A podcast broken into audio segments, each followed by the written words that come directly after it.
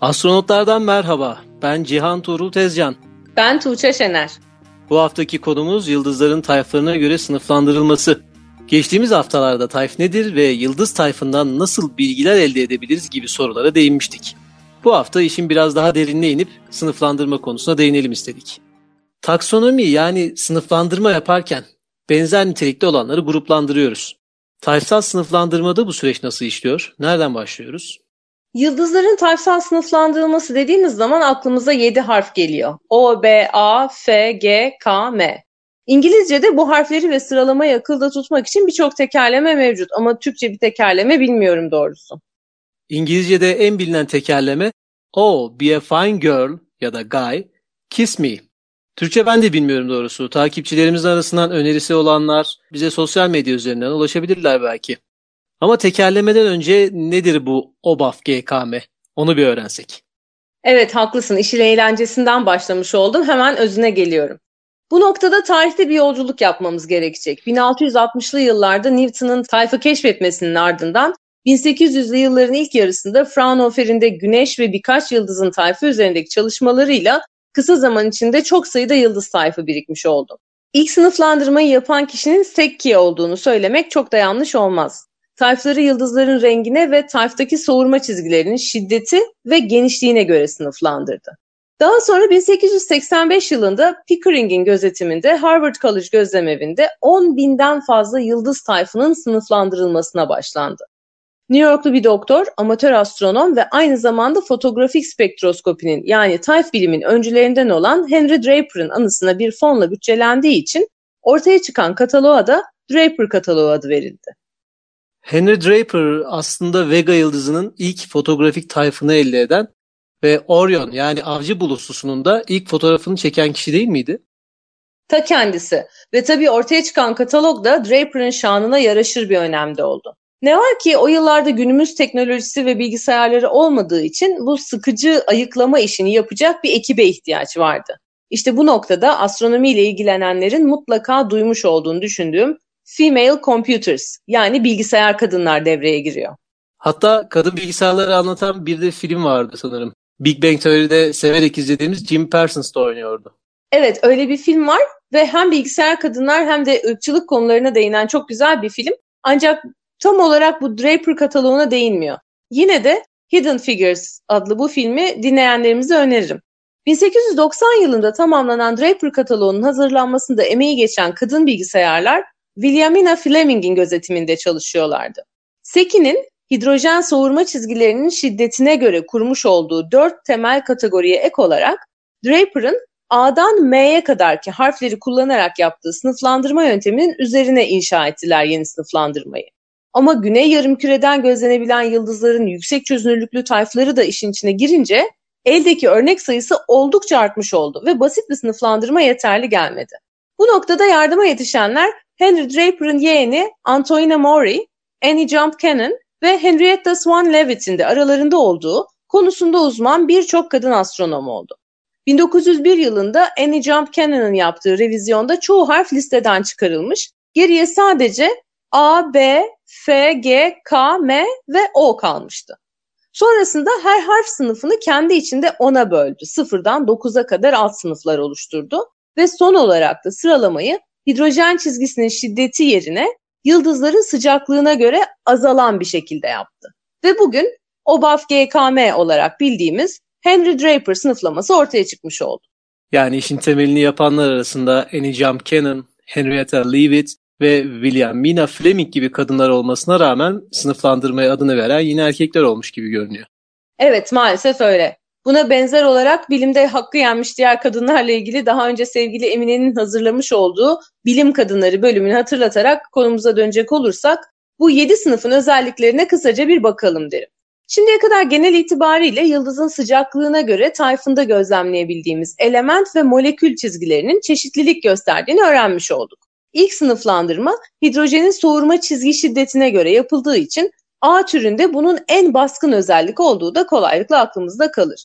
Sıralamayı sıcaklığa çevirip hangi elementlere ait çizgilerin hangi sıcaklıkta görüleceğini OBAF GKM sırasıyla akılda tutmak bana hep zor gelmiştir. O nedenle OBAF GKM'nin sıcaklık sıralaması olduğunu bilip Söz konusu tayfta göreceğimiz element çizgileri olduğunda alfabetik olarak önce hidrojen çizgisinin varlığı ve şiddetinin göz önüne alındığını akılda tutmak işi kolaylaştırıyor diye düşünüyorum. Evet ama elementlerin görünmesine göre ilerleyecek olursak kimyasal olarak aykırı yıldızlar bu sıralamayı bozmuyor mu? Haklısın. Her ne kadar tayfsal sınıflandırmayı akılda tutmak için gözlemlenen çizgilere göre yapılmış ilk sınıflandırma pratik gibi gözükse de tam da senin dediğin kimyasal aykırı yıldızların varlığı nedeniyle sıcaklık sıralaması daha doğru bir yöntem. Zaten o nedenle OBAF GKM üzerinden ilerliyoruz. Peki, yıldızların sıcaklığının yanı sıra ışının miktarları, yarıçapları, kütleleri de onları sınıflandırmamızda önemli parametreler değil mi? Öyle tabii. Kadın bilgisayarlarla birlikte bu sınıflandırma işine girişen Maury 1897 yılında biraz daha karmaşık diyebileceğimiz bir sınıflandırma daha yapmıştı. Burada kısmen sıcaklığı, kısmen de tayf çizgilerinin genişliklerini ele aldı. Ve yaptığı bu çalışmaya Ayna Hertzsprung'un makalelerinde atıfta bulunmasıyla bu sisteme de Hertzsprung'un adı verildi. Aslında aynı zamanda ama bağımsız olarak benzer bir sınıflandırma yapan bir kişi de Henry Norris Russell'dı. Bu iki kişinin makalelerinde kullandıkları diyagramlar birbirine fazlasıyla benzer yapıda olduğu için yıldızları ışınım gücü ve yüzey sıcaklıklarına göre sınıflandıran bu diyagrama Hertzsprung-Russell diyagramı adı verildi. Bu sırada Pickering'le anlaşmazlıkları ve adamın bu sınıflandırmayı kullanmayı kabul etmeyişi üzerine 1922 yılında Maury ekipten ayrılıp Harvard gözlemevinde Harlow Shapley ile çalışmaya döndü. Doğrusu şaşırdığımı söyleyemem ama üzüldüm.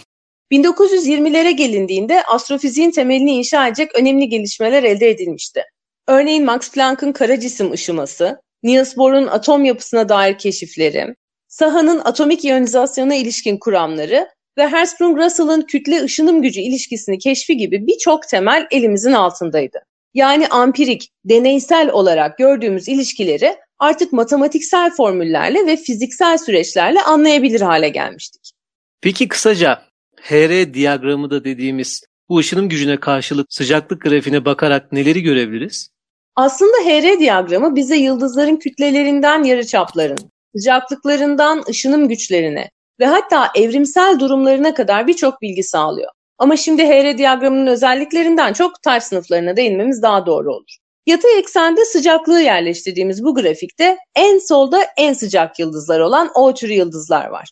Bildiğimiz en sıcak, en yüksek kütleli ve evrendeki en kısa ömürlü yıldızlar. Bunların sıcaklığı genellikle 30 bin Kelvin'in üzerinde, kütleleri de güneş kütlesinin 16 katından fazla olur. Mavi dev dediğimiz bu yıldızlar kısa yaşamlarının sonunda devasa kütleleri nedeniyle bir süpernova patlamasıyla ölür ve kalıntıları da çok ufak ama aşırı yoğun bir nötron yıldızı veya bir kara delikten ibaret olur. Bu aşırı parlak yıldızlar oldukça nadir. Örneğin Samanyolu'nda sadece 20 bin tane oldukları tahmin ediliyor. Bunların hemen yanında B türü yıldızlar var. Bu mavi beyaz yıldızlara hem ülker açık kümesinden hem de avcı takım yıldızından aşinayız aslında. O türüne göre biraz daha az kütleli oldukları için biraz daha uzun yaşayacaklarını tahmin etmek güç değil. Bu tür yıldızların tayfında nötr helyum çizgilerinin baskın olduğu görülüyor. Alfabetik konumuna bakarsak bir miktar hidrojen çizgisi de görmeyi beklemek yanlış olmaz. B'den sonra A geliyor. Astronom alfabesi galiba bu. Evet, aslında Sirius, Vega, Deneb, Altair gibi birçok parlak ve ünlü yıldız A türünden. Bu tür yıldızlar evrimlerinin ileri safhalarında illaki bir dev haline gelecek ve HR diyagramında boylu boyunca bir gezintinin ardından aşırı yoğun birer beyaz cüce olarak yaşamlarını sonlandıracaklar. Kütleleri güneş kütlesinin 2-3 katı civarında olan bu yıldızların kimileri etrafında fırlattıkları maddeyle bizim için fotoğraflanması muhteşem gezegenimsi bulutsular da meydana gelebiliyor. Bu tür yıldızların tayfında hidrojen çizgilerinin baskın olduğunu söylememize sanırım artık gerek yok. Yolu neredeyse yarıladık. Sırada F türü var. Güneşimizin de içinde yer aldığı G'den hemen önce F türü var. İşin aslı zamanımız da bu kadar kısalmışken F'ye çok fazla vakit ayırmaya gerek olmadığını düşünüyorum. Bu tayf türünde kalsiyum 2 çizgilerinin baskın olduğunu ve milyarlarca yıl yaşadıklarını söyleyebiliriz kısaca. O zaman sıra Güneş'in tayf türü olan G'de. Senin de dediğin gibi Güneş'in tayf türü olduğu için tayfsal sınıflandırmada belki de en iyi çalışılmış ve en iyi anlaşılmış tayf türü olduğunu söyleyebiliriz. Gece gökyüzünde G türünden bir yıldız görmek istersek arabacı takım yıldızının en parlak üyesi ve bir çoklu sistem olan Capella'ya bakmak uygun olabilir. dört yıldızdan oluşan Capella sistemindeki yıldızlardan ikisi G türünden.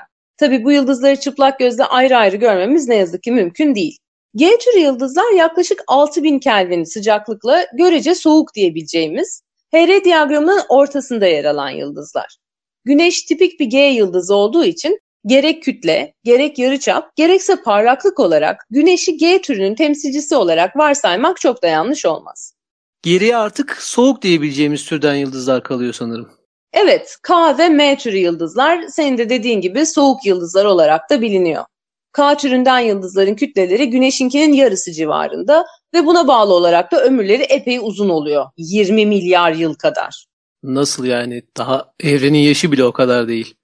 Haklısın. Zaten o nedenle bu yıldızların evrimlerinin ileri aşaması için gözlemsel bir bilgimiz yok. Ama kuramsal çalışmalar tabii ki mevcut. Bilinen yıldızlardan bir örnek vermek gerekirse çoban takım yıldızının en parlak yıldızı olan Bötes'in K türü bir yıldız olduğunu söyleyebiliriz. Temel tayf türlerinin sonuncusu olan M'ye geldiğimizde de bunların en soğuk, en düşük kütleli ve en uzun ömürlü yıldızlar olduğunu söyleriz. Kütleleri düşük ama söz konusu bu yıldızların yarı çapı olduğunda pek de ufak oldukları söylenemez değil mi?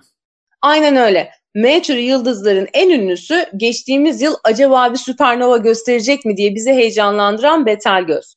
Bir kırmızı dev olmasına rağmen küçük kütlesi ve yüksek ışınım gücü yani şiddetli parlaklığıyla kendisini herkese gösteren bir yıldız.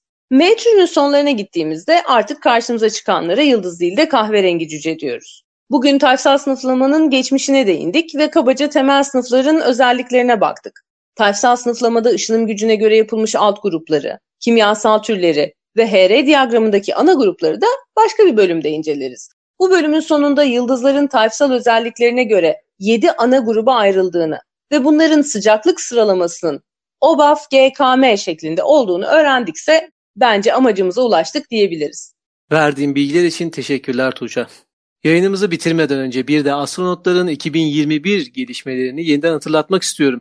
Bildiğiniz gibi 2021 itibariyle aylık takvimler yapmaya başladık. Emre Erkunt'un astrofotoğrafını çektiği ruh bulutsusuna ev sahipliği yapan Mayıs ayı takvimimiz ile telefon veya masaüstü arka planlarınızı şenlendirmek isterseniz sitemizi ziyaret edebilirsiniz. Poster şeklinde tasarladığımız bu takvimleri çıktı da alabilirsiniz. İkinci haberimiz ise yine yeni yapmaya başladığımız kayıt dışı bölümler. Yayınlarımızı kaydederken kayıt sırasında kırpılan ve eğlendiğimiz anlarımızı da dinleyicilerimizle buluşturmak istedik. Kayıt dışı seslerimizi dinlemek için sosyal medyadan bizi takip etmeyi unutmayın. Yayınımızın yazılı haline ve ek içeriklere erişmek isterseniz astronotlar.space adlı internet sitemize göz atabilirsiniz. Ayrıca astronotlar.space.gmail.com e-posta adresimize konuştuğumuz içeriklere dair düşüncelerinizi ve değinmemizi istediğiniz konuları yazabilir, bir kitap, link veya bilgi paylaşımında bulunabilirsiniz. Sosyal medya hesaplarımızı Instagram ve Twitter'dan astro alt çizgi notlar olarak takip almayı unutmayın. Facebook'tan vazgeçmem diyenler ise bizi astronotlar sayfasında bulabilirler. Gelecek hafta görüşünceye dek gökyüzüne iyi bakın, hoşçakalın. Hoşçakalın.